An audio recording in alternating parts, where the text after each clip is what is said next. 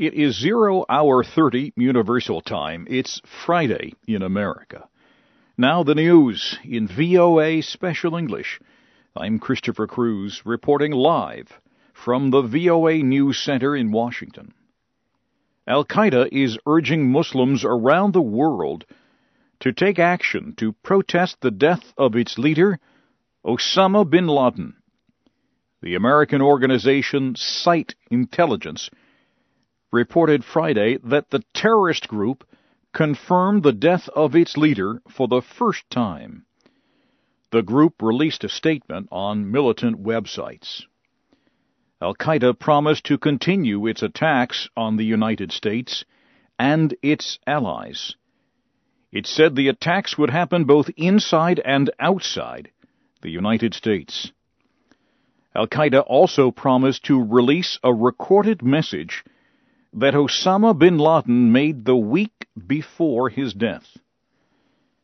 American officials answered the statement, saying they are carefully observing the group's actions.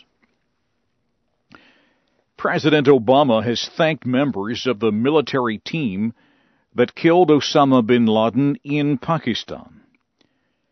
The president met privately with the Navy SEAL team at Fort Campbell an Army base in the state of Kentucky. Vice President Joe Biden also met with the Navy SEALs. Later Friday, the President spoke to hundreds of soldiers at the base. He said Osama bin Laden will never again threaten America because of the skill and bravery of many people. He said the United States has removed the leader of Al Qaeda and will defeat the terrorist group. Also on Friday, Defense Secretary Robert Gates said the killing of Osama bin Laden could change American military efforts in Afghanistan. He said officials may know in six months or so if the death has made a difference. Human rights workers say clashes between Syrian security forces and protesters have killed at least 31 people.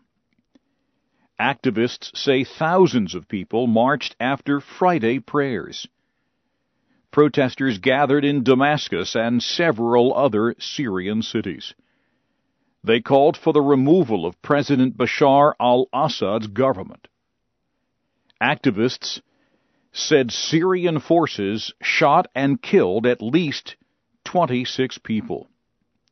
On Friday, the Obama administration said the United States and its allies will take additional steps against the Syrian government unless it stops killing protesters. The administration did not say what those steps might be. Tunisian police fired tear gas and clashed with crowds of protesters on Friday. It was the second day of demonstrations in the capital, Tunis. The protesters demanded the resignation of the country's temporary government. They also called for a new revolution. They say members of ousted President Zain el Abidine Ben Ali's government could be interfering in the current situation in Tunisia. Media reports say security forces also attacked reporters and took their cameras. You are listening to the news in VOA Special English, coming to you live from Washington. Pakistani officials say an American missile strike has killed at least 15 suspected militants near the Afghan border. Officials say the attack targeted a base in the tribal area of North Waziristan. It was the first such attack in Pakistan since American forces killed Osama bin Laden during a raid in Abbottabad early Monday. American missile strikes against militants in Pakistan's tribal area have caused tension between the two countries. American officials do not discuss the strikes publicly. The Pakistan government says the strikes weaken their power to govern. The United States economy gained 244,000 jobs in April. However, the unemployment rate increased to 9%. The Labor Department released a report Friday saying most of the increase in employment is from private companies. The increase in unemployment comes from continuing losses in state and local government jobs. In Italy, thousands of transport and government employees did not report for work Friday. The strike caused cancellation of flights at Italy's main airports.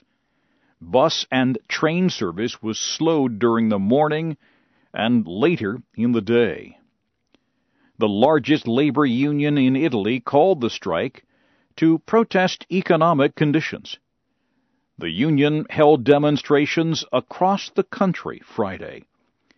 It wants the government to spend more money on creating jobs. Italy's rate of unemployment is 8 and 3 tenths percent. However, almost 30 percent of young people do not have a job. And finally, at this hour, in India, hundreds of airline pilots agreed Friday to return to work the pilots flew for Indian Airlines before it joined with Air India. They stopped working 10 days ago. They said they had not received the same level of pay as pilots for Air India.